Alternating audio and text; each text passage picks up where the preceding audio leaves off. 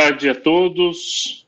Nós estamos já em, em terras brasileiras, chegamos pela manhã a, aqui no Brasil e tem esse o fuso não é tão tão grande, mas a viagem é um pouquinho cansativa, né? Essas mudanças aí, malas e ajustes, mas estamos muito felizes de, de estar aqui e, e, mais feliz ainda de é, dentro desses ajustes, né? De mudanças, de viagens, poder estar ao vivo, né? Com vocês e, e falando de um tema em que eu vejo de muita importância para a igreja, é, para a igreja de uma forma geral, né? E nós estamos falando sobre a teologia da missão. E você que já tem nos acompanhado, ou também aqueles que estão pela primeira vez, é, a ideia aqui é a gente falar sobre a missão de Deus e a missão da igreja. A gente, eu, eu tenho é, falado bastante em alguns lugares, eu tenho oportunidade de falar, e sobre essa questão que me preocupa muito, é, dessa, essa, esse efeito né, dessa, dessas pessoas se deslocando, é, deslocando-se, as pessoas deslocando-se de todos os lugares para todos os lugares. Ah, aí, quando nós falamos em plantio de igrejas, revitalização de igreja, quando nós falamos do papel da igreja, né, como cristão, é, da, que não é uma escolha, se der eu vou fazer, ou, mas é, existe um id, né? Existe uma, uma, um imperativo. E esse id, é, ele tem mudado, o contexto tem sido mudado, a globalização, esses deslocamentos naturais e forçados, e eu acho interessante é, falar esse assunto nessa primeira parte do curso sobre essa interculturalidade, né? E são as pessoas diferentes é, que nós vamos encontrar no caminho de Jerusalém para Jericó, né? Nesses caminhos que nós é, observamos é, nos evangelhos, né? Quando Jesus ele está com os discípulos, eu acho muito interessante os aprendizados. Quando ele está no Monte da Transfiguração, e aí Pedro, Tiago e João falam em fazer três tendas, Jesus ele fala: olha, a gente tem um, tem um, tem uns baitas, tem um baita de uns pepinos para gente é, resolver ali no pé do no pé do monte, né? E essas jornadas, esses esses encontros é, que Jesus ele traz nos Evangelhos, eu acho muito muito válido e essas leituras, principalmente os encontros que Jesus tem é, com pessoas que não faziam parte do, do, do, do, ambiente judaico, né? E mesmo dentro do ambiente judaico, tinham algumas variações também. É, e tudo essas observações eu vejo como é, relevantes para a gente avaliar dentro do que nós podemos dizer do, do evangelismo, de, de intencionalmente é, passar por Samaria, intencionalmente passar por lugares onde talvez a igreja tenha dificuldade de compreender. E eu acredito que esse assunto que nós estamos falando aí nesses dias é, vale a pena a gente é, abordar e depois nós vamos trabalhar bem mais a questão bíblica da teologia da missão, né? Teologia, a, a, ah, o que Deus diz sobre é, a missão de Deus na Bíblia e falar também sobre a missão da igreja. A gente vai estar bastante focado nessas, dois, nessas duas caminhadas aí.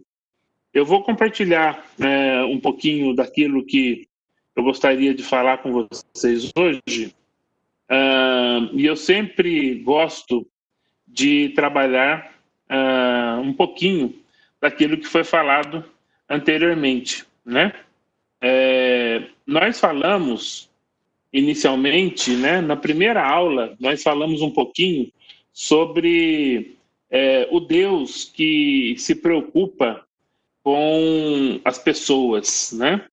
O Deus que vem ao encontro das pessoas, o Deus que tem por natureza o Deus triuno e tem por, por, por natureza é, encontrar o homem, né? de resgatar o homem, de salvar o homem. Né? E aí um texto que eu trabalhei na primeira aula foi segundo Reis capítulo 5, só para relembrar para vocês aí que nós trabalhamos alguns aspectos né, daquela menina estava na casa de Naamã e ela tinha todos os motivos para é, ela veio como escrava de lá de Israel e ela tinha todos os motivos para não é, é, aceitar aí ou, ou facilitar alguma coisa para Naamã que estava estava enfermo, né? Estava com o rosto ali com uma doença na pele, né? Dizem que é a lepra, né? E mas ela diz o seguinte, né? Se o meu Senhor procurasse o profeta que está em Samaria, ele o curaria da lepra. E aí acontece nesse texto vários milagres. Eu não vou repetir a mensagem, apenas uma revisão, mas você vê que a própria forma como Naamã ouve aquela menina, eu vejo como uma ação de Deus, né? Porque ela, ele ouve uma menina que trabalhava ali, né?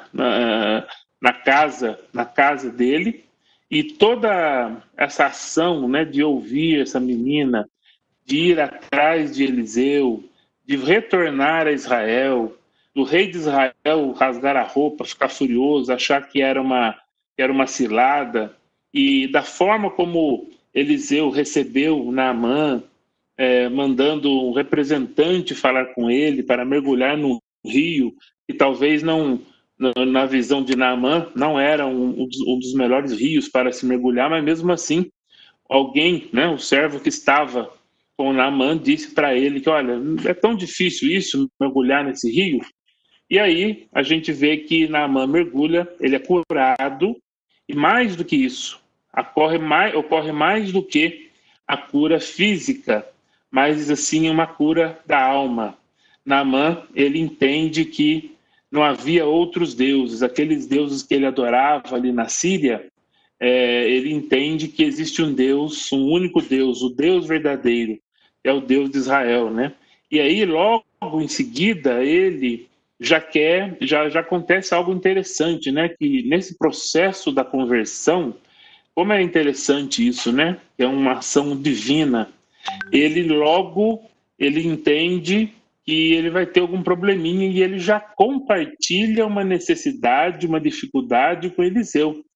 Porque ele diz que, olha, eu vou voltar para lá, e o rei lá de, da, da, da Síria, ele, ele vai é, adorar o Deus lá, na, na, lá no templo lá, e, e aí a gente ajoelha, eu tenho que ajoelhar porque é, o rei se escora em mim e eu tô com esse me perdoa por essa coisa aí, né? Interessante que ele já percebe a diferença de se prostrar diante do verdadeiro Deus, de adorar o verdadeiro Deus. E é óbvio que nessa situação ele está ali apoiando o rei.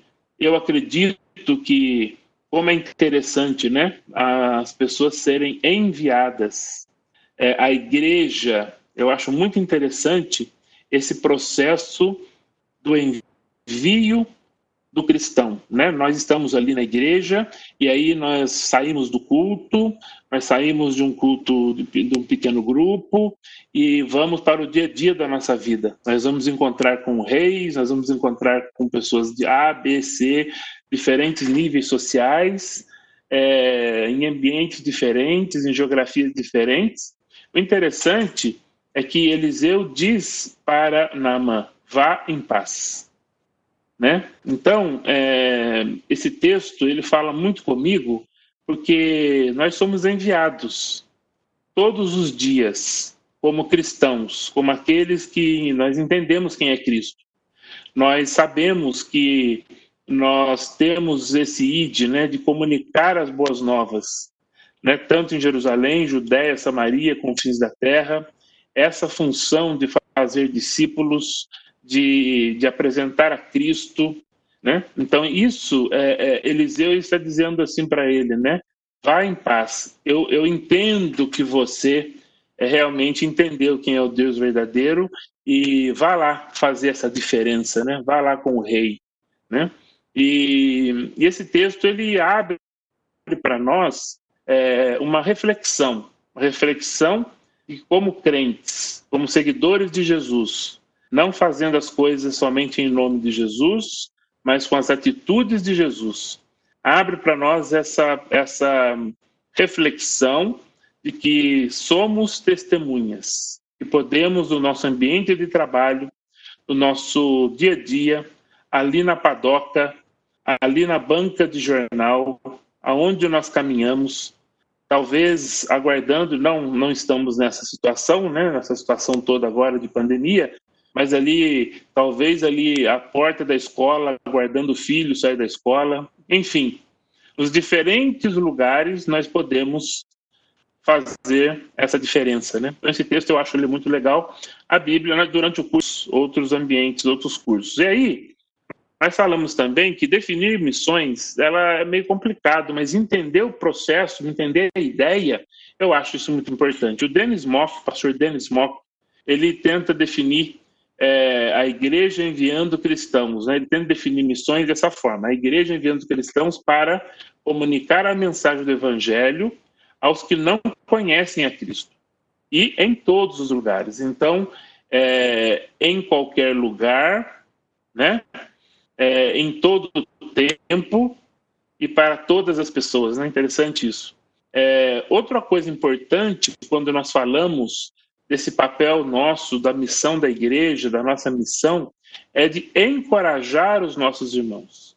Encorajar irmãos que estão vivendo né, junto conosco, debaixo da mesma, na mesma igreja, é, no mesmo grupo, mas também aqueles irmãos que vivem em condições de perseguição, em condições onde o evangelho é, tem pouco acesso e essas pessoas pagam um preço muito alto em seguir a Cristo.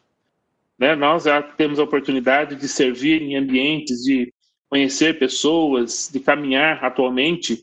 Caminhamos com vários irmãos desses contextos e como é rico, eu tenho aprendido isso nos meus anos de caminhada, como é rico nesse processo que nós falamos de equipar, treinar, verbos que nós usamos, é, não esquecer de encorajar e fortalecer os nossos irmãos. Fortalecer é orando, fortalecer lendo a Bíblia com eles, virtualmente ou presencialmente, é, ouvindo os nossos irmãos, né? É, eu acredito que nesse processo da pandemia, é, eu, eu exercitei mais é, é, essa questão de ligar para o outro sem uma agenda, sem uma reunião pré-estabelecida, mas encorajar os irmãos. Como é que vocês estão? Como as coisas estão caminhando? Eu me lembro que nós ligamos durante o período mais forte da pandemia na Europa nós ligamos para alguns irmãos em outros contextos é, e eles estavam, é, eles compartilharam que dentro da rede havia, a, a, havia alguns irmãos com dificuldades financeiras, de mínimo, do mínimo possível, em vilarejos, em locais bem distantes, em outro continente. E aí nós comunicamos com alguns amigos, fizemos ali a famosa vaquinha, né? e ali podemos é, abençoar esses, esses irmãos com alguns alimentos é, é, importantes para eles ali. E, ao mesmo tempo, é, orar com esses irmãos, né? Durante um período também, no período da pandemia, numa outra região do mundo, houve uma chuva torrencial num local em que geralmente não chovia muito tempo e as casas não foram projetadas para isso e essa chuva levou muitas das casas. Também nós, conversando com amigos, e tivemos a oportunidade de, de contribuir também é, para, esses, é, para esses irmãos, para que eles tivessem a condição de reconstruir a, as suas casas. Né? Então, essa ideia de caminhar com a Igreja de Cristo, eu acho top. Eu acho muito interessante, seja ele falando a sua língua nativa ou não. Então, que a gente, que Deus nos dê sabedoria, em que a gente consiga ter essa, essa, essa lente, essa observação que, como cristão, a minha função é comunicar a mensagem do Evangelho, mas também caminhar com os irmãos com o propósito de encorajá-los e fortalecê-los, né? E aí é óbvio que intencionalmente nós é, é uma condição sine qua non. Quando nós estudamos a palavra de Deus, nós vamos ver textos durante o curso e não dá para fugir disso, né? De estabelecer igrejas, o plantio de igrejas, sejam essas igrejas domésticas, sejam essas igrejas nas casas, sejam essas igrejas em templos, é, aonde é possível, é, debaixo de, de baobá. É, eu me lembro quando as primeiras experiências nossas em contexto africano, muitos anos atrás, as nossas primeiras experiências com, com, em locais onde o gap cultural, transcultural era muito grande, eu me lembro que nós dávamos discipulado, eu e minha esposa, bem no início ainda, é, nós dávamos um discipulado embaixo de um baobá, né, no oeste da África. E foi, eram experiências maravilhosas, porque foram as primeiras experiências de estar com o povo, de fazer essa observação cultural, é, de ver a forma como eles é, reverenciam o Senhor Jesus, né, pessoas que eram de um contexto mais animista, de uma crença tribal, misturado com religião é, islâmica, e essas pessoas ali elas louvavam ao Senhor e era tão bonito ver a forma com que eles louvavam a Deus. Então, estabelecer igrejas e estabelecer a liderança, né? Nós entendemos que, que, que nessa cooperação, nesse caminhar junto, essa questão de formação de líderes locais, que não é um processo da noite para o dia, mas, é, mas isso é um processo interessante, é, isso é muito viável, né? investir na formação de líderes locais. E aí, foi o que eu falei aí também, é que essas igrejas elas possam retransmitir, preparar a igreja para que ela retransmita. É um processo de a transmissão do evangelho aconteceu, agora nós já conhecemos a Cristo, nós estamos passando por esse processo de discipulado, e nesse processo, o DNA da retransmissão é muito importante. Então, é, eu gosto muito desse, desse, dessa forma com que o pastor Dennis Mock ele trabalha essa definição. Na verdade, é mais que uma definição. São alguns tópicos importantes dentro dessa do, do projeto é, missionário. Também falamos que quando nós vamos transmitir o evangelho, quando nós vamos, é, quando a missão da igreja é comunicar intencionalmente o evangelho, é, nós falamos também sobre o problema da comunicação. E aí nós brincamos falando desse, dessa forma, né, dos ilustradores que desenharam o que significa um pé de cana. E aí, quatro ilustradores desenharam coisas completamente dif diferentes, porque a questão da comunicação é algo fundamental nesse processo de transmissão, no processo de, de, de, é, é, de discipulado, né, da transformação, no World Christian Studies nós chamamos de transmissão, tradução da mensagem, uma mensagem que faça sentido. Nós chamamos de é, transformação, que é o processo de, de, do discipulado em si e a retransmissão. Nesses processos, é, quando nós falamos de ambientes interculturais ou quando nós saímos do mundo A para o mundo B, é, nós podemos é, cometer erros na comunicação e aí você tem os ruídos. Então, a redução desses ruídos facilita esse processo dessa cooperação né, dos missionários com os líderes locais. Uma das coisas importantes que eu já falei aqui nos dois, na, na, nas outras aulas, é que nós é, temos uma dificuldade de ouvir os nacionais, os obreiros nacionais, a liderança nacional. Nós precisamos é, ouvir mais, compreender mais o contexto, ouvir as diferentes vozes dentro desse novo contexto, antes de desenvolver um, uma estratégia, né? Então isso isso é muito importante, isso ajuda muito a ganhamos quilômetros e quilômetros quando nós estamos abertos a cooperar mais com os nacionais. Falamos que dessa questão de interagir com as pessoas e eu mostrei algumas algumas figuras dando uma comparação do Ocidente com o Oriente, né? O Ocidente, por exemplo, nessa figura aqui, eu não vou mostrar muita coisa mais, mas nessa figura aqui a gente vê, né? O ocidental mais individualista que o oriental. O azul representa um contexto mais ocidental e o vermelho um contexto mais oriental. Então, numa situação ocidental, eu sou dono do meu, do meu, eu olho para o meu próprio umbigo, né? Uma cultura mais individualista é, influenciada por, pelo, pelo modernismo, né, o iluminismo. E aí, quando você é, é, toma uma decisão, é você que tomou e tudo bem.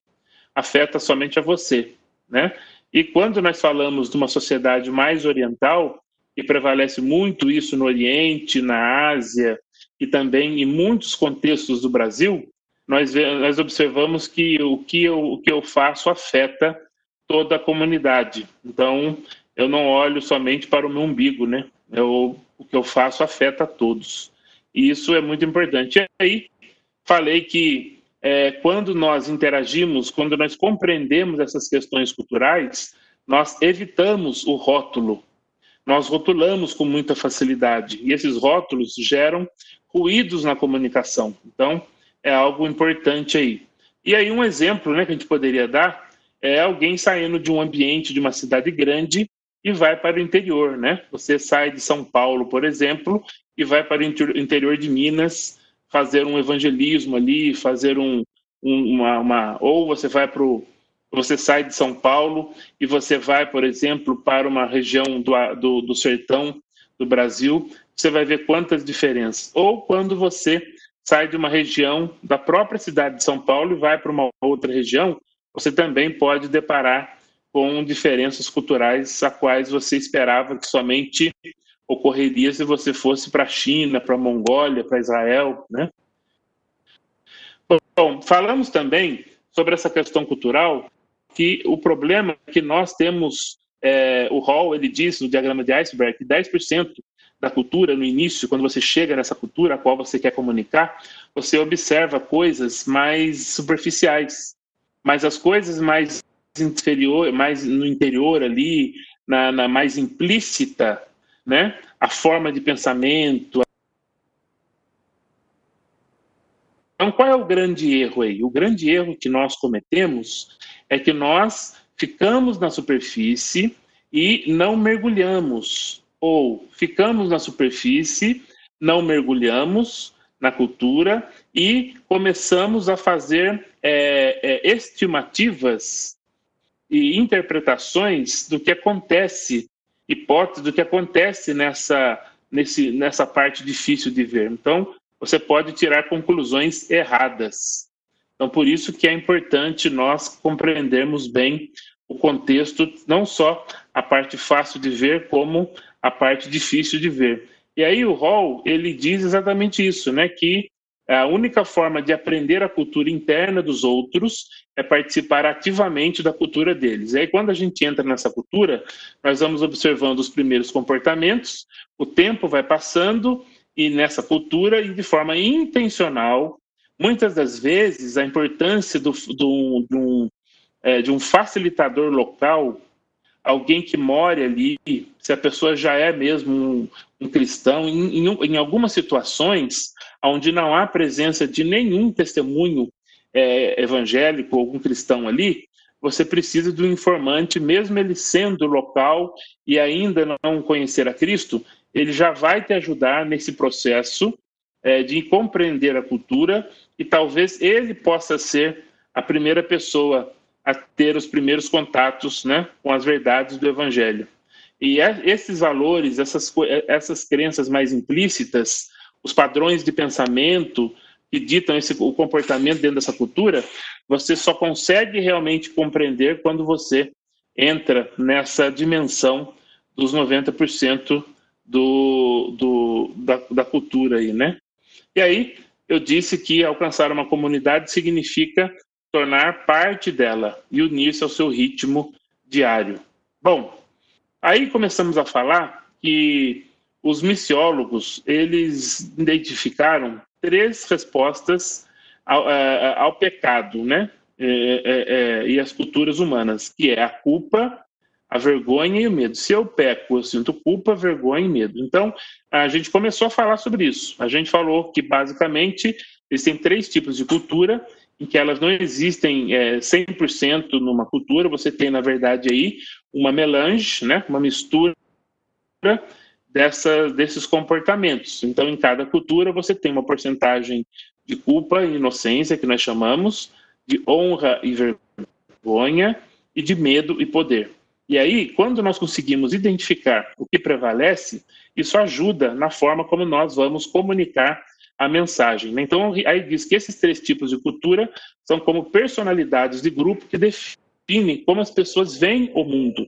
Embora culpa, vergonha e medo sejam três visões culturais distintas, nenhuma cultura pode ser caracterizado ou caracterizada por, por apenas uma tá bom? Então, presta atenção nisso. Eu não estou dizendo que uma cultura é só culpa, ou seja, as pessoas se sentem somente culpadas. Não. O que eu estou dizendo é que dentro de uma cultura, as pessoas se sentem, quando elas fazem algo errado, quando elas pecam, elas se sentem culpadas, elas se sentem envergonhadas e sentem medo. Agora, a proporção que isso acontece pode, uma vez que nós identificamos o padrão macro daquela estrutura, cultural daquele ambiente, nós, ajuda a gente a, a, a, a traçar um norte nas formas de comunicar o evangelho. Então, hoje eu queria falar um pouco mais sobre essas três características, né? Lembrando que, de uma forma geral, ok, as culturas orientais prevalece mais a vergonha e nas culturas ocidentais prevalece mais a culpa ok? Então, nós estamos falando que nas culturas orientais elas são mais relacionais, a gente vai ver na frente, em que elas são mais. É, elas, sentem, elas sentem vergonha e, e aí afeta também a honra. Nós vamos falar um pouco sobre isso.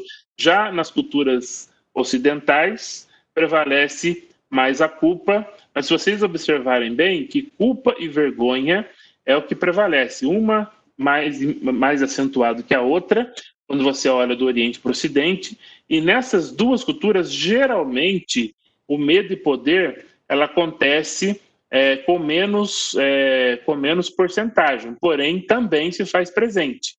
Um pouco mais nas culturas orientais. E aí vocês vão entender o porquê. Vamos falar um pouquinho sobre ah, os aspectos principais das culturas de culpa e inocência. Geralmente, essas culturas elas são preto-branco, né? essa noção do certo e errado. São os, são os pilares fundamentais da cultura de culpa e inocência. Essa ideia também de, de certo e errado. Então, as regras foram criadas, existem as regras, as leis, e aí você identifica quais ações que eu faço que são certas e quais são as erradas. Né? Se for certo, vai por um caminho, se for errada, vai por outro caminho. Então, fazer o certo me deixa é, inocente, mas fazer errado, eu estou culpado. E, diante de uma culpa, eu preciso resolver essa questão da minha culpa, né? Numa sociedade em que prevalece culpa e inocência, é, espera-se que a senhora de olhos vendados julgue imparcialmente essa ideia de, de, meu caso, que eu fui, eu fui culpado, né? E essas culturas, é, elas não enfatizam simplesmente regras e leis, mas socializam as pessoas e internalizam esses códigos, esses códigos e condutas. Então é algo mais implícito, é algo mais eu não estou bem, eu estou culpado porque a sociedade, essas regras, essas leis definidas, onde eu nasci, onde eu cresci, elas me deixam com esse sentimento de culpa. Então, todos os testes que nós fizemos para avaliar é, na Europa, na, no Brasil, em quase todos os lugares que eu fiz, é, que eu chamo de Ocidente, né, é, a culpa é, prevalece muito mais do que as outras duas características que a gente falou. A sociedade espera que nossa consciência interna. Então, essas leis foram definidas, e então espera-se que a minha consciência interna vai dizer para mim se eu estou fazendo certo ou se eu estou fazendo errado. Né? Mesmo que ninguém tenha me observado, minha consciência ela mexeu comigo, ela está me cutucando, né? é, porque é, é, eu estou errado, né? Então, no caso, a culpa não precisa de algo externo, não precisa de audiência, porque é algo que aqui está aqui na minha consciência e ela está acusando. Então, quando uma pessoa faz algo errado por causa das leis estabelecidas, aí vem o que? Vem a justiça e ela exige que essas ações erradas sejam tratadas, né? Então, é, aqui embaixo eu coloquei aqui também, né, um infrator culpado pode remediar uma ação é ruim com alguma coisa. Eu preciso resolver essa questão da culpa. Então, ou com um trabalho é, é, comunitário, ou mediante um pagamento, ou uma multa, ou até, menos um, ou até mesmo uma penalidade. Né? Uma penalidade que, que varia para me isentar dessa culpa. Uma vez que eu cumpri essas obrigações que está mexendo no meu, na minha, no meu interior aqui, na minha consciência, agora eu estou inocente daquela culpa. Então, geralmente é uma característica de culturas influenciadas pelo iluminismo e outros fatores aí, né? Para aliviar a culpa, uma pessoa deve tipicamente, ela confessa os seus delitos ou vai fornecer uma restituição, como a gente falou anteriormente. Né? A pessoa que honestamente confessa é recompensada. Então, ela é inocente, ela se torna inocente. Então, isso é uma das coisas que eu acho interessante, e esses conceitos é, que mexem na nossa consciência, né, do certo, do errado, é, da confissão, é, é, uma característica muito, própria de culturas é, ocidentais, né? Bom, é, basicamente, então, isso é o que rege, é, de uma forma geral, é, as culturas onde prevalece é, culpa e inocência. Ah, bom, eu queria falar um pouco agora sobre essa questão da é, é, honra e vergonha, porque grande parte do mundo, desses 20 anos que eu tenho trabalhado, eu tenho trabalhado em ambientes onde prevalece bastante é, essa questão de honra e vergonha. Mas, novamente dizendo, não isentando as características de culpa e inocência. Então, há casos em que eu trabalhei em que você vê muito 50-50, essa ideia de culpa e a ideia também de vergonha. E casos onde prevalece um pouco mais a questão de vergonha, né? Então é importante a gente observar um pouco sobre isso. E essas sociedades, elas geralmente elas são orientadas pelo grupo. Então o grupo define o que é certo e o que é errado. E aí, se você sai fora desse conceito do, dessas ordens, você não se sente culpado. Você, você é, você, você mexe na sua honra. Mas vamos definir um pouquinho o que significa a honra e a vergonha para a gente poder entender esse, esses comportamentos, né? A honra é o valor social de uma pessoa, um valor aos olhos da comunidade. Então, a comunidade ela está observando você. E aí, mediante as suas ações, você é uma pessoa honrada ou não, né? É, você, eu vou ali, eu vou navegar aqui para o interior de São Paulo, aonde antigamente, em alguns lugares ainda é assim, você vai para um local fazer um pagamento, mas a honra, o nome da sua família é um nome muito forte, é um nome é, em que você é honrado, o sobrenome é honrado. Então, com isso, você pode comprar alguma coisa, aí você bate a mão no bolso e você não acha o dinheiro e fala, seu, seu José, é, eu não tô, tô, sem dinheiro aqui. Ele fala assim, não, não esquenta a cabeça, não. Quando você voltar aqui, você paga, né? Então, é interessante que essas questões de honra, como é importante, né, nesses ambientes. Honra é quando outras pessoas pensam bem de você resultando em laços sociais harmoniosos na comunidade. A honra vem do relacionamento. Por isso que as características de uma cultura de honra e vergonha é, prevalecem, elas são é, é muito forte, né? É, é, é, é, nesses ambientes de relacionamento. É por isso que eu falo que pessoas que vêm de cultura onde prevalece honra e vergonha, elas são mais relacionais, né, mais coletivistas. O que ela faz afeta a todos. Por isso que é importante que é algo mais externo.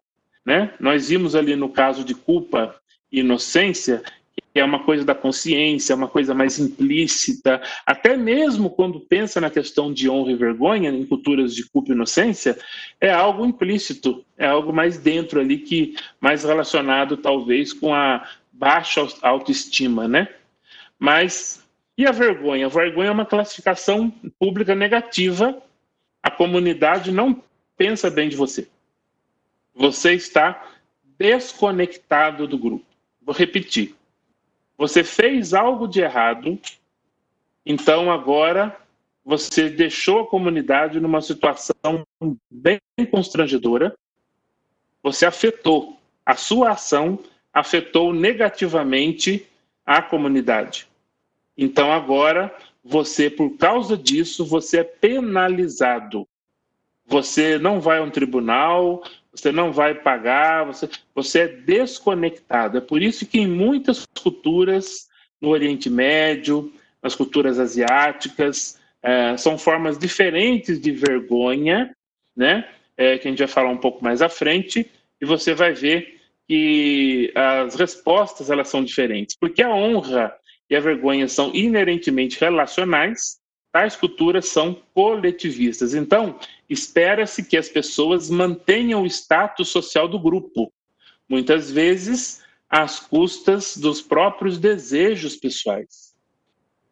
Por isso que você vê em algumas religiões, vou citar aqui, por exemplo, o islamismo, é, em muitos lugares, países de maioria islâmica, elas se concentram no Oriente Médio, é, em partes da África, você observa que são culturas que prevalece a honra e vergonha.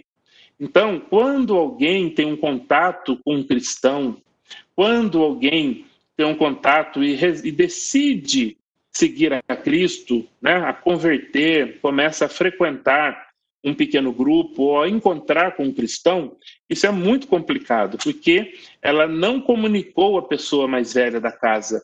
Ela não, o que ela fez, ela está gerando uma vergonha, né? Então ela foi desconectado, ela, ela agora ela, ela é desonrada e aí ela é desconectada e aí vem outros aspectos de perseguição, outras coisas mais. Então nós estamos falando que as questões nem sempre são religiosas, também existem as questões culturais, a qual vem a perseguição em algumas é, religiões é, de partes do mundo onde honra e vergonha prevalece. As conexões são vitais em todos os aspectos da vida. Quem você conhece é tudo. As culturas orientadas para grupos valorizam a harmonia. Então, o importante é a harmonia relacional. Isso significa que se eu estou conversando com alguém e se essa pessoa ela está concordando comigo, pode ser que por causa da harmonia relacional, ela dê respostas que não sejam respostas dela, que ela gostaria de dar.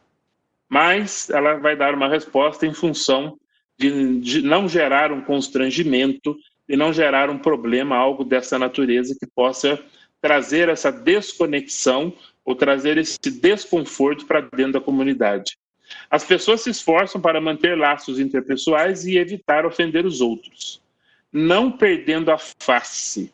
e mantendo a paz, preserva as conexões. O que eu quero dizer é que em alguns ambientes onde prevalece honra e vergonha, quando nós comunicamos a verdade, do Evangelho, quando nós começamos a contar histórias bíblicas, pode ser que nesse processo as pessoas elas mostrem que elas estejam interessadas ou até mesmo que elas estão gostando daquilo que está sendo falado, mas e aí dentro dela pode ser que ela não esteja compreendendo exatamente o que você está dizendo e pode ser até que ela esteja negando aquilo que você.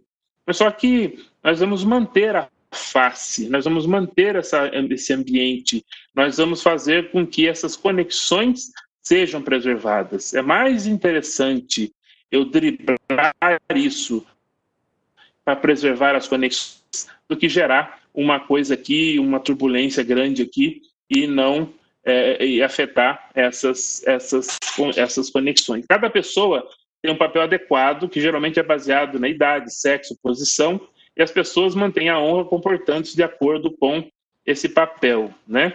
Então, tudo isso que a gente está falando, essa questão de honra e vergonha, é muito forte, porque quando nós não compreendemos, e isso, isso também é, é, afeta quando nós vamos, por exemplo, é, sair daqui do Brasil, pegamos um avião, vamos lá para a Indonésia. E aí, em locais onde a cultura de honra e vergonha é muito alta, né? prevalece muito essa questão. Então, quando nós vamos ali dar um treinamento, nós precisamos compreender quais são as respostas nessa cultura para uh, Será que eles estão compreendendo o que eu estou falando? De que maneira, já sabendo que eles são assim, como um informante, como alguém da cultura pode me ajudar a até didaticamente, andragogicamente, preparar uma aula, uma dinâmica uma forma, se é no chão, se é sentado, se é ambiente assim, assado, que ajude na construção perguntas e respostas, estudo de casos, conversa mais no estilo de eu falo, vocês ficam quietos? Que tipo de abordagem? Então, isso também influencia. E eu me lembro que quando eu trabalhava na, na, na, na, na Ásia, eu dava treinamentos ali e ainda tenho contato ali com bastante deles. E é muito interessante que agora, já conhecendo a cultura, eu já sei algumas coisinhas em que eu, o que eu estou falando, eu percebo que não há compreensão. E eles mostram pequenos sinais, e aí eu já estou falando desse 90% do diagrama de iceberg, que a gente já conseguiu mergulhar. Eu não sei dizer para você em qual profundidade eu estou, mas se a gente está nesse mergulho, na parte invisível a gente está, a gente já consegue perceber muita coisa ali em que nós podemos melhorar ou ter um feedback melhor deles ali, né? É, então, é, conhecer você, né? Quem você é, é, é, honroso ou vergonhoso, é atribuído com base na etnia, na proeminência, na origem e na linhagem do grupo. Então, por isso que é importante tudo que nós estamos falando da questão de honra e vergonha está atrelado à questão do grupo, o que acontece naquele grupo.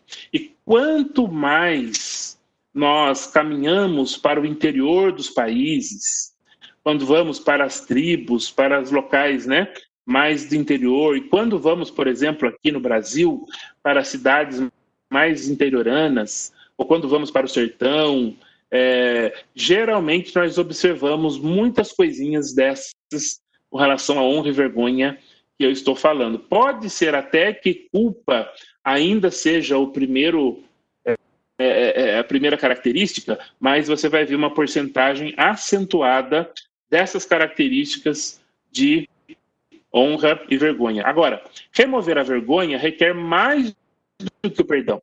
A vergonha produz sentimentos de humilhação, desaprovação e abandono. Vergonha significa inadequação de pessoas como um todo. Então, hum, se eu cometi um erro numa cultura ocidental, se eu cometi um erro é, é, é na, é, na, cultura ocidental, eu cometi um erro. Na cultura oriental, eu sou o erro. Observe como isso muda completamente a maneira de receber essa, essa resposta ao, ao, ao erro, né? Então, é, eu sou o erro. Então, eu vou ser desconectado. Numa cultura em que prevalece honra e vergonha, eu sou desconectado porque eu sou a laranja podre do, da cesta. Então, alguém vai chegar e vai tirar essa laranja, essa laranja podre. Então, Cristo ele vem para trazer essa restauração. Quando nós trabalhamos numa cultura de honra e vergonha, é muito importante nós trabalharmos a ideia do Cristo, que ele vem para restaurar, ele vem para trazer para a família, para uma nova família. Eu não vou deixar você sozinho, desconectado, né? Eu sou o caminho, eu sou a verdade e a vida, então vem fazer parte desse reino, né? Eu estou te convidando para caminhar comigo, né? Então essa ideia de comunhão, essa ideia de unidade, essa ideia de grupo, por isso que é muito importante quando nós vamos é, é, trabalhar com o, o, o, na parceria com irmãos em, em culturas de, de honra e vergonha, nós entendemos o que significa o grupo, nós compreendemos o que significa discipulado, caminhar junto, encorajamento, orar junto e não somente chegar como talvez como alguém que vem de uma cultura de culpa e inocência, mais sistemático, mais individualista, chegar ditando as regras de como vai ser assim vamos fazer desse jeito, desse jeito, desse jeito, a estratégia é desse jeito, nós vamos fazer isso num tempo de tanto aqui, nesse tempo do segundo parte do projeto, essa parte, talvez os projetos eles sejam diferentes. As formas de construção, elas são é, ao redor da mesa, junto com o grupo. O grupo vai junto definir o que nós vamos fazer.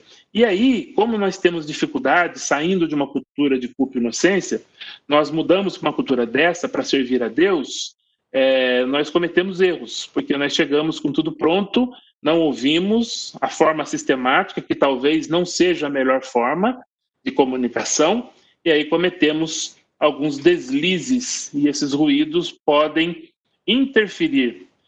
Né? Talvez eles vão até mesmo por questão, por questão de, de não expressar, porque a conexão é importante, e o respeito, poxa, o pastor X saiu de lá do Brasil e foi para o outro lado do mundo, e agora ele está aqui falando umas coisas, eu não estou entendendo muito bem, mas ele é legal. Ele só de estar aqui já é uma benção.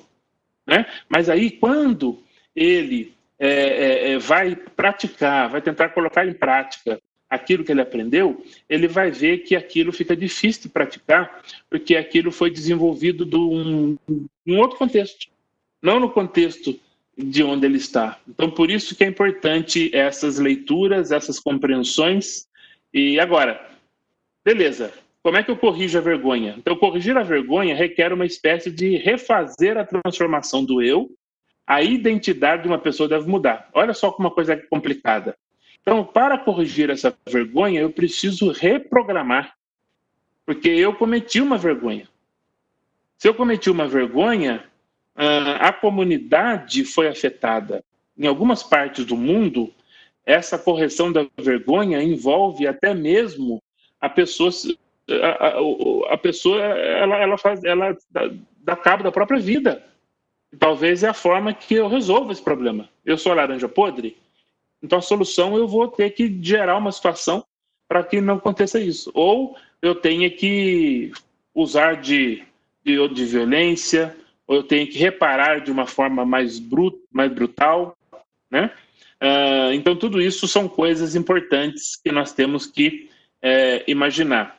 É, os povos do Oriente Médio competem agressivamente por honra. Então, olha, mexeram na minha honra, né? Então, esses conflitos de perder e ganhar, isso é muito forte em muitos contextos no Oriente Médio. E para manter essa honra, eles podem recorrer até mesmo de atos mais é, é, é, é violentos. Já numa cultura oriental, como China, Japão, Coreia, eles lutam para que essa conexão permaneça, que a harmonia permaneça. E aí, para responder à vergonha, eles mexem em situações em que chegam até a cometer o suicídio. É, onde nós vivemos na Ásia, né, nós vimos algumas estatísticas é, do número de mulheres, porque as mulheres naquele ambiente elas têm dificuldades, elas não são aceitas e, naquela cultura de forma, de uma forma diferente da dos homens e, e devido ao fato de, de, principalmente em sociedades agrícolas, quando ela nasce, ela não será uma força no Por quê? Porque logo sai aí de onde nós vivemos, e aí ela logo sai de casa. Então, quando a família sabe que a mulher está grávida e a mulher, né, que a mãe está grávida e o filho é, é, uma, é uma filha, é, o que acontece é que em alguns casos extremos, é, quando a criança nasce, ela é abandonada porque ela não tem tanto valor assim. Né? É muito complicado. Essas mulheres elas sofrem, elas têm uma carga muito grande diante dessa situação da cultura. E muitas delas, devido a esses problemas e outros, é, problema de aceitação, elas muitas delas suicidam. Então, por isso que alguns dos países o índice de suicídio de mulheres é alto e, e tem muito a ver com essa questão cultural aí, tá? Um, numa maneira, de uma maneira é, rápida, é, eu fiz uma tabelinha aqui, colocando aqui o comportamento baseado na culpa e baseado na vergonha. É, a aceitação ela é definida por regras e leis estabelecidas pela, pelo grupo. Já no. Deixa eu tirar. Na, já no ambiente é, é, de vergonha, são os, os relacionamentos, né? Esses relacionamentos que são, é, que são mais é, importantes. Quando nós. É, deixa eu aqui. aqui. Uh, essa relação.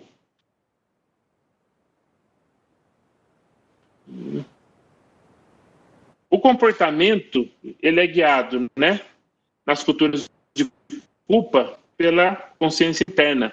Já nas culturas de vergonha, é a comunidade que olha para mim e define é, se eu sou uma pessoa honrada ou não. Agora, a, quando eu erro, eu sinto culpa. Quando eu erro, eu sinto vergonha, né? como eu disse anteriormente. E o causador do problema, eu causei o problema. A ação, eu causei o problema, então eu sou culpado. Agora, no caso da vergonha, eu sou o problema. E então eu sou desconectado, porque aqui diz aqui embaixo as violações afeta quem? Numa cultura de culpa, afeta somente a mim. Já numa cultura de vergonha, todo grupo é afetado. E qual é a resposta do violador? O violador, aquele que cometeu o erro, ele é, pede perdão, ele se justifica. E aí ele vai a um tribunal. Por isso que pregar o evangelho nessas culturas, essa ideia do Cristo, né, que é o advogado, existe o tribunal que vai julgar, é muito forte essas palavras. Já num contexto, é, eu vou me esconder, né? Onde você está, Adão, né? Escondido aqui, né? É, numa resposta, e o público? A reação do público é uma cultura de culpa ele é punido e vai ter que ir para a justiça para pagar por isso. Já numa cultura de vergonha, ele é desconectado. Ele é excluído para remover a vergonha. Então, a única maneira que temos aqui é remover ele daqui desse grupo. E o meio para solucionar é o perdão da culpa, mediante um pagamento, alguma coisa. Já num caso de vergonha, é a restauração, ou seja, é a reconexão. Ele está desconectado e ele precisa agora reconectar. O que eu gostaria que vocês observassem é que o que nós vamos falar sobre isso define muito as terminologias e define muito a forma como nós trabalhamos a, a, a, os approaches né, para a comunicação do evangelho dentro dessas culturas. Aí, falando ainda mais sobre a cultura de honra e vergonha, como eu disse a vocês, as culturas, que é onde eu, vivi, eu vivo grande parte desse meu mundo, as culturas de honra e vergonha sempre têm um significado característico que depende do contexto. Olha que legal isso aqui. Eu vou passar rapidamente que dentro de honra e vergonha, a qual nós já vimos que é coletivista, que, que é, errou, sou desconectado, é, eu sou o culpado, né? É, eu sou a pessoa que gerou tudo isso, então eu sou a laranja podre. Se nós fizermos uma análise de honra e vergonha em algumas partes do mundo, né? Uh, no livro Evangelho 3D, uh, o autor ele não no livro, mas ele faz um, ele escreve um artigo que ele define que a honra e a vergonha ela tem umas características mais intrínsecas aqui nesses mundos, o mundo latino, o mundo ocidental, o mundo islâmico, o mundo africano e o asiático. Eu vou passar rapidinho aqui para gente, a gente dar uma olhada aqui. É, a honra e vergonha, né, no caso de culturas ocidentais, né, é, é, tem muito a ver uma coisa mais interna, né, como eu disse anteriormente, ligada mais a emoção psicológica e também está muito ligado à questão da, baixo, da, da baixa autoestima. Então, as questões de vergonha nas culturas do Ocidente, elas têm muito a ver com coisa interna, com consciência, com coisas relacionadas à autoestima. Já na América Latina, já vem a ideia do, do macho, né? Daquele cabra macho, e isso é um negócio muito complicado, né? A questão de honra e vergonha está ligada à raça e à classe econômica, no caso aqui estou dando na América do Sul, né? É, isso acontece muito também é, em culturas da, da, no, do, da Europa, do, do, do, Mediterrâneo, ali da parte mediterrânea é, é, da Europa, né? Então, essa ideia da, da honra, né? Então, agora nós vamos ter que resolver esse negócio, porque uma peixeira, com esse, com esse estilo, né? Como a gente chama, ligado ser, ao, ao, macho, né? Numa cultura africana, é, é, sempre tem essa questão dos ancestrais. Uma coisa interessante da cultura africana, que o conceito de família, ela é diferente do conceito do Ocidente. A família geralmente é o, é, é o pai, a mãe, os filhos, né? E depois ali, uma vez que você casa,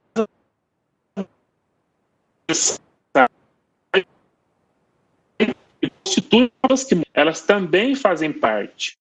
Em alguns casos, as pessoas quando morrem, né, o, o, a, o em algum é, permanece na casa. Então a criancinha vem da escola e a mãe fala assim: olha, não esquece de passar lá e, e no quarto e, e tomar a bênção do seu avô. Aí você chega lá, é uma caveira. Né? E em alguns lugares existem festivais para honrar os ancestrais, em que eles colocam essas caveiras lá na rua, lá, então tem uma festividade. Então você tem a continuação, né? Os ancestrais continuam é, fazendo parte é, da família, né?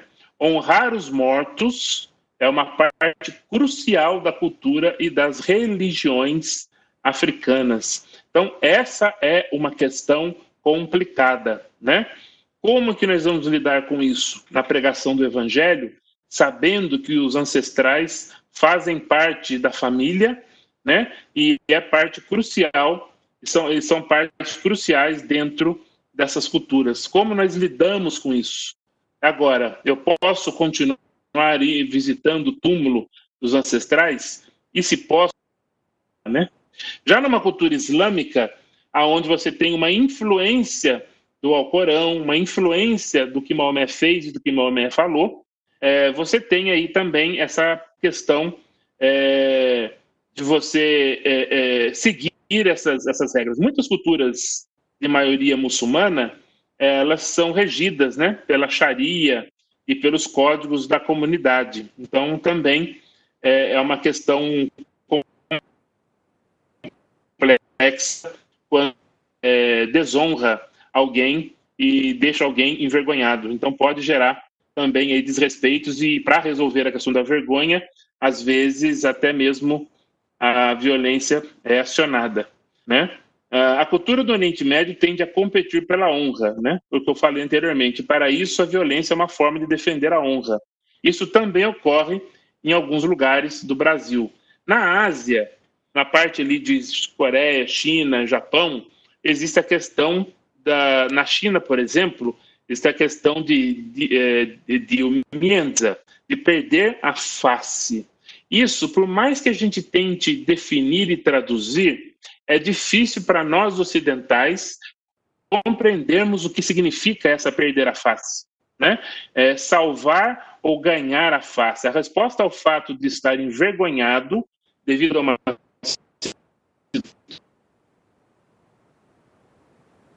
ser mais passiva, o resultado de estar com vergonha. Então, essas questões elas são muito complexas. É o cuidado que nós que vamos comunicar o evangelho, e nós que vamos relacionar com, com pessoas de cultura asiática, é, com esse cuidado de perder a fala. Você pode fechar totalmente as portas da, de comunicar com aquela pessoa, porque você gerou. Vou dar um exemplo simples para vocês, bem simples. Aonde nós vivemos lá na Ásia, nós tínhamos um problema. Quando alguém, isso era uma coisa bem particular, não estou falando em toda a Ásia, isso é no local onde eu vivi. Quando a pessoa é, fazia aniversário ou alguma coisa assim, nós tínhamos que tomar cuidado por causa do status social. O presente que nós dávamos, que nós íamos, que nós íamos comprar para a pessoa, por quê? Para que não gerasse um problema de face, de constrangimento, essa pessoa ela vai ter que um dia retribuir um presente. Tem que ser um presente na mesma, no mesmo nível. Não adianta eu dar uma Ferrari para a pessoa né, e receber de volta um desodorante. Né? Lembra aqueles amigos secretos? Né? O pessoal fazia isso aí. Ah, eu comprei um perfume de 200 reais e ganha uma meia é, furada. Né? Então, é, são coisas que nessas culturas isso faz bastante a diferença. A forma de comunicar o evangelho a forma de sermos igreja, a forma de treinarmos, de equiparmos, de ajudarmos, de cooperar na plantação de igreja, esses contextos eles são bem complexos, então é não percam isso de mente, em mente. É perder a face. No contexto asiático, essa perder a face nessa na Ásia Oriental é extremamente importante. E aí, por último, nós vamos falar sobre a cultura em que quando eu peco, é, eu tenho medo. Uma coisa importante a falar sobre isso é que isso tem se espalhado bastante ao redor do mundo, mesmo nas grandes cidades, nas grandes capitais, aonde prevalece mais a ideia de culpa, ok? Onde tem individualismo, aonde eu sou dono do meu, do meu nariz, eu, eu faço afeto somente a mim. Mesmo assim, em muitas partes do mundo ocidental, também essa ideia do medo tem aumentado bastante. Então, é, nessas culturas, não é importante acreditar genuinamente em certas verdades ou seguir padrões étnicos. Em vez disso, as práticas que aplacam os poderes espirituais definem o que é o comportamento humano aceitável. Então, olha que interessante.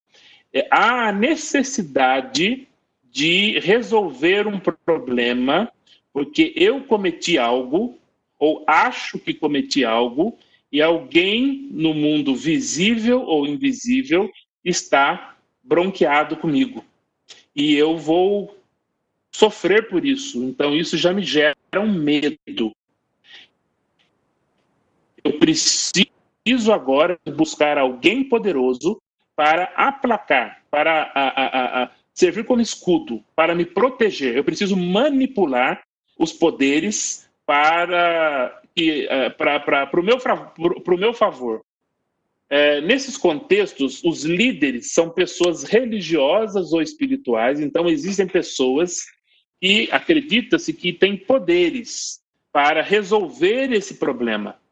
Então, os benzedores, né? Os xamãs, os marabus no Subsaara, ali Senegal, Mali, Níger, Burkina Faso, essa região ali, você tem, e mesmo também é, na região do norte da África ou no Oriente Médio, onde o Islã é a religião principal, você tem também, dentro do Islã, o que nós chamamos de Islã popular.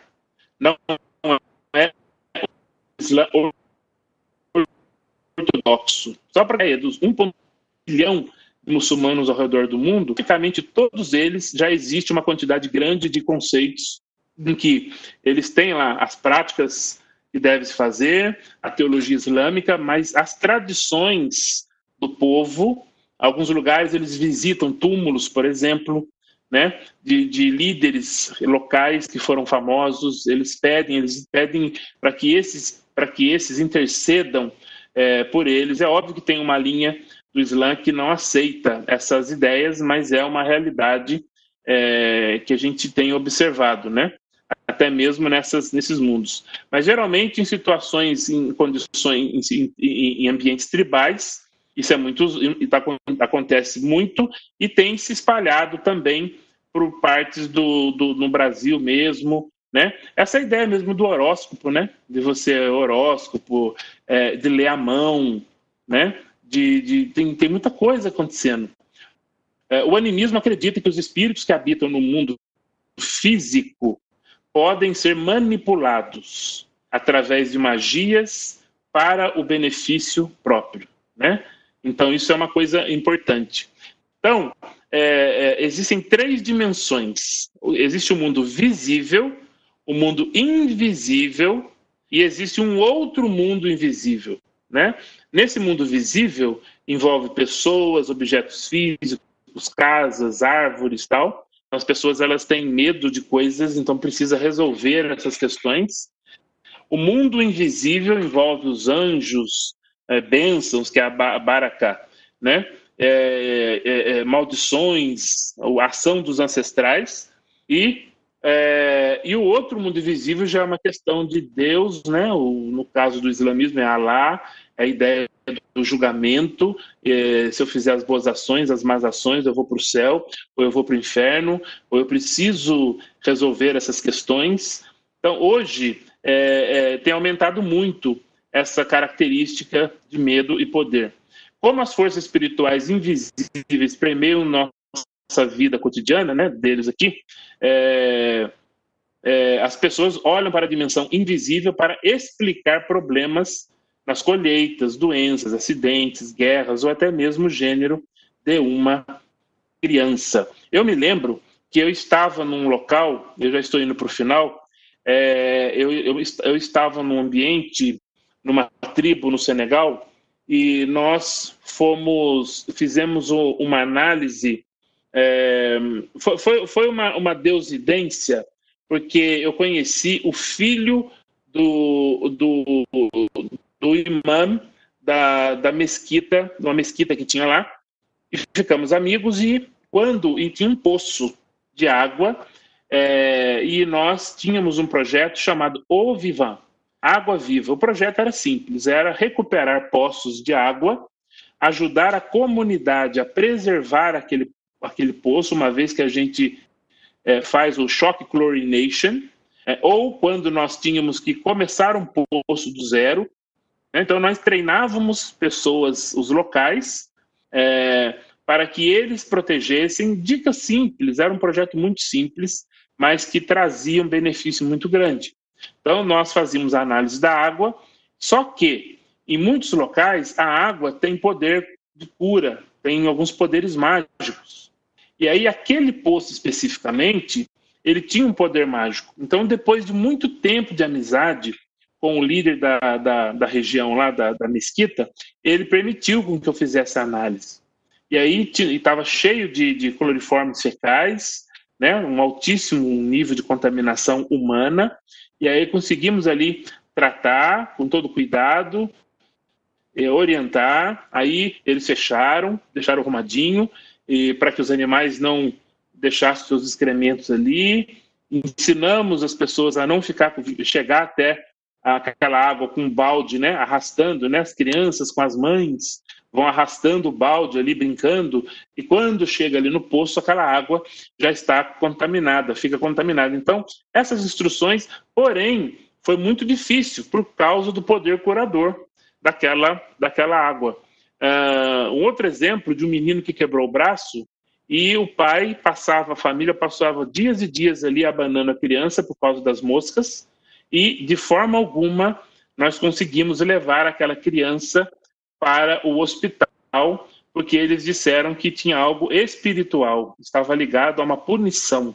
Então, eles estavam fazendo algumas rezas para que a criança, ela, o braço daquela criança ficasse é, ficasse bom. Então, o líder espiritual ali na, no vilarejo fez as orações, fez todo, deu toda a receita, prescreveu a bula espiritual e eles fizeram ali e eles estavam esperando. O, o que dava muito assim, era muito difícil você trazer essas questões da tecnologia, da saúde, nesses ambientes, até mesmo projetos de engenharia, nós que vamos servir como usando as nossas profissões, as nossas habilidades, nós temos que conhecer esse mundo porque envolve essas questões do mundo espiritual, né? O problema é que o modernismo rejeita a visão desse mundo e menospreza também, quer dizer, é, e aí é difícil a gente também é, respeitar, independente.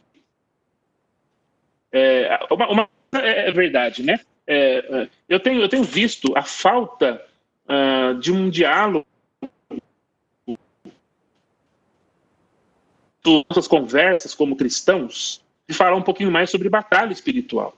Nós temos o medo de exagerar, porque vemos outras igrejas exagerando nos assuntos, aí vira um negócio meio complexo, mas nós precisamos, à luz da Bíblia, visitarmos ali, ver ali o que acontecia, né?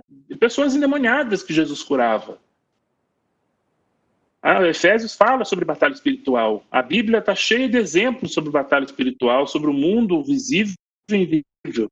Né? É muito importante essa, é, essa compreensão. Né? Precisamos é, estar atento, atentos a essa, a essa questão do, do mundo espiritual. Para controlar tudo que é desconhecido na vida e combater as influências do mal, eles recorrem a rituais mágicos, como eu disse, utilizam o poder espiritual para evitar danos e ou trazer bênçãos.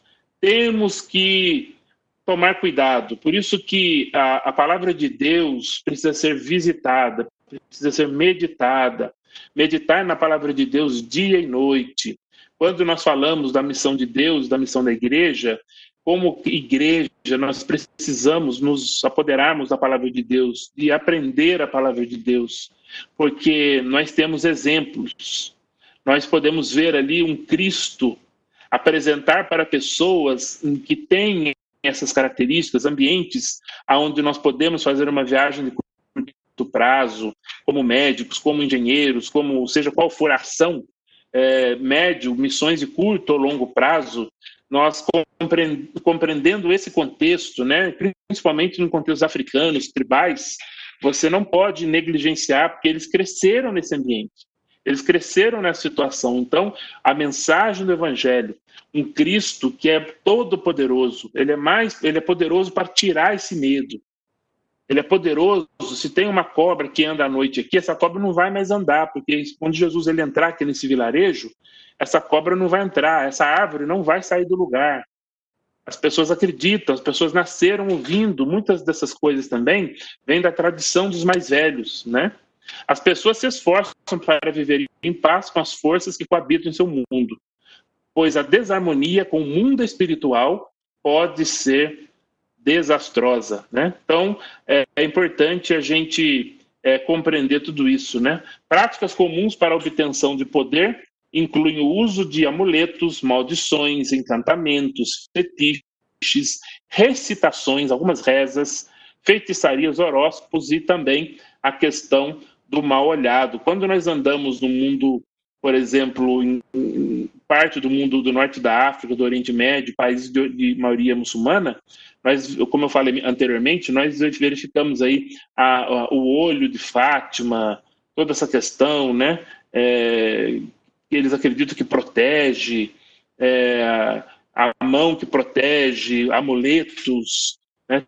também, é, não somente em situações tribais africanas, mas em outras partes do mundo a gente tem visto isso aumentar grandemente. Eu estava conversando esses dias com um, uma, um parente e ele comentando, e essa pessoa comentando que na casa dela tem lá é, uma, uma, um Buda, tem lá a Bíblia aberta no Salmo 91, né?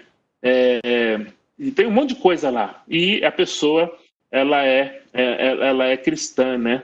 E alguns são até evangélicos e também tem esse efeito dessa cultura aí de que eu preciso fazer alguma coisa para proteger, deixar alguma coisa aqui em casa para proteger. Na verdade, você precisa, né? Que nós precisamos é, de Jesus Cristo, né? Que ele liberta, né? Ele vem, ele vem é, é, é, resgatar, né? Aquilo que se perdeu, né? O Cristo é, nesses contextos, né? Textos maravilhosos como o Cristo que vai até Gadara, né? E liberta aquele homem daqueles demônios, né? Então a Bíblia mostra tantos casos do Jesus Todo-Poderoso, né? E então, basicamente, o que eu queria é, compartilhar com vocês hoje é, é sobre essa ideia do dessas três características culturais e eu queria abrir aqui para a gente poder conversar aqui nessa uma hora e quinze. Vou parar o meu cronômetro aqui. Nessa uma hora e quinze de conversa, eu queria abrir um pouquinho aí para a gente poder ver o que que vocês colocaram aí. Deixa eu dar uma olhadinha aqui. A Aline está dizendo que no Japão tem uma floresta Aokigahara, eh, onde pessoas vão lá para uh, para suicidar. Como proceder numa cultura de medo e vergonha? Pregar o evangelho, como podemos proceder? Então, é, eu acredito, a, Aline, que nós é, é, falamos um, um, pouco aqui, né?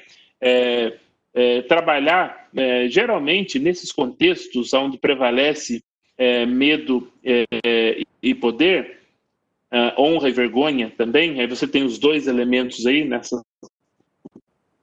cultura japonesa, por exemplo, é, conversado com alguns, algumas pessoas que trabalham com teologia asiática, e especificamente no Japão, é, a, a, as histórias bíblicas elas são muito relevantes, né? É, entrar na cultura japonesa realmente ela é complexa, né? Você a língua é uma cultura milenar e essas culturas antigas elas são mais complexas, mas na, para Deus tudo, todas as coisas são possíveis, né? O poder não é, não, não é por nós, né, mas é pelo poder de Deus. Então, as histórias bíblicas em que você possa mostrar de um Deus que vem para, é, para resgatar, para trazer de volta, né, é, para conectar a uma nova família e, ao mesmo tempo, um Deus que ele é todo poderoso. Né, ele é todo poderoso para resolver os problemas, né, seja, sejam familiares, sejam problemas é, é, é, em que a pessoa foi desconectada por alguma situação, né? problemas familiares, é o Cristo que vem para trazer né? essa conexão. Né? Vinde a mim, né? estáis cansados e sobrecarregados, que eu vos aliviarei. Né? A proposta de Cristo é uma proposta muito legal, uma uma proposta de conectar, é uma proposta relacional. Quer dizer, é, é, eu estou disposto né, a, a, a caminhar com você, eu estou disposto a estar com você. Você não está sozinha, você não está desconectado, né? Isso é muito legal. O, o que mais aqui? É correto tentar é, mudar a tendência intro, é, introvertida de discípulos de Oriente para que sejam mais extrovertidos em compartilhar o Evangelho? Na verdade, é, essa questão, é, quando a gente fala do, do oriental, é, a leitura que nós fazemos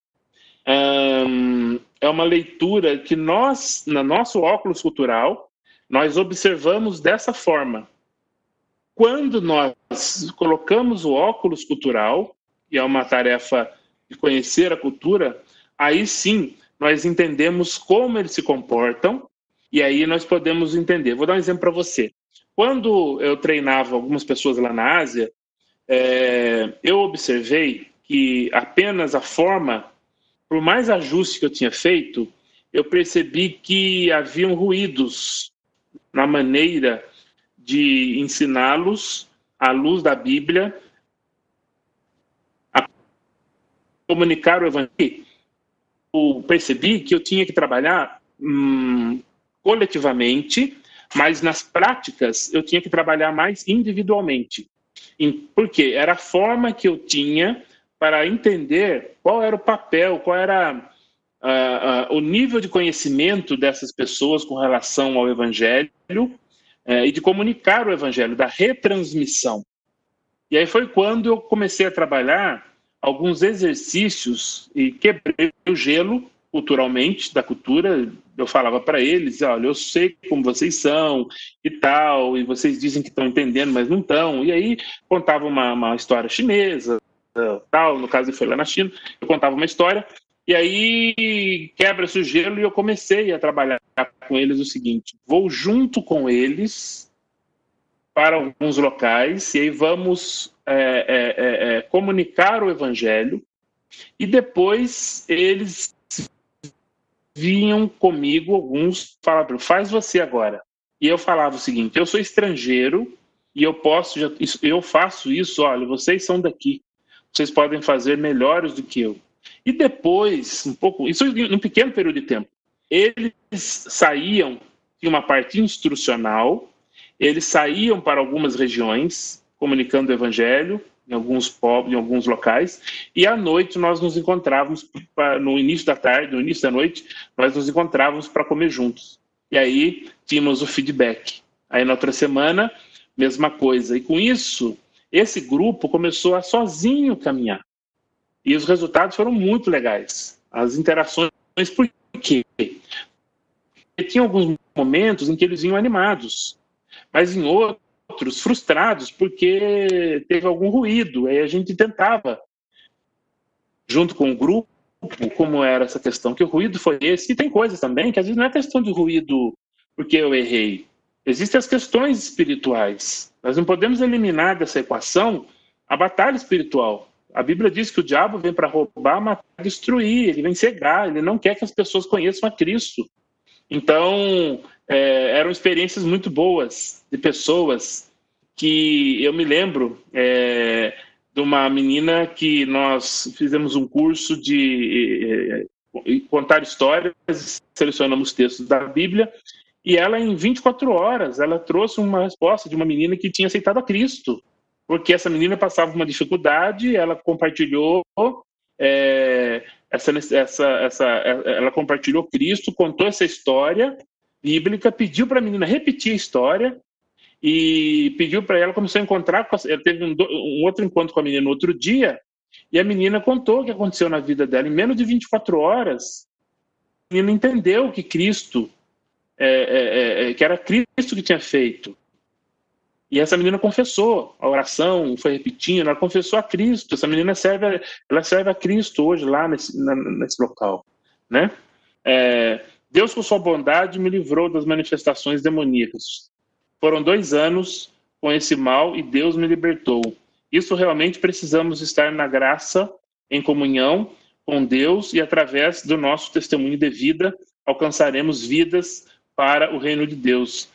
Aline Carilli está falando. Obrigado, Aline, pela, pela, pela, pelo, por, por compartilhar isso. É muito, muito forte, muito legal é, você compartilhar. E nós não podemos esquecer. Vocês me desculpem de, for, estar tá forçando, estar tá repetindo, mas nós não podemos perder isso, tá?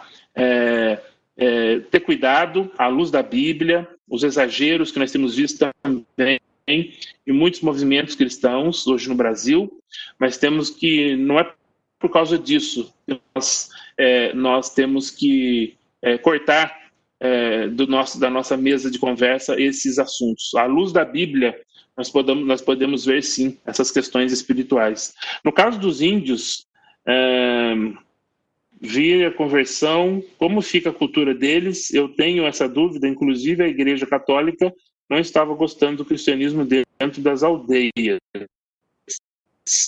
Ah, é, essas questões espirituais, é, eu digo que nós precisamos, é, mais uma vez, é, mergulhar na cultura.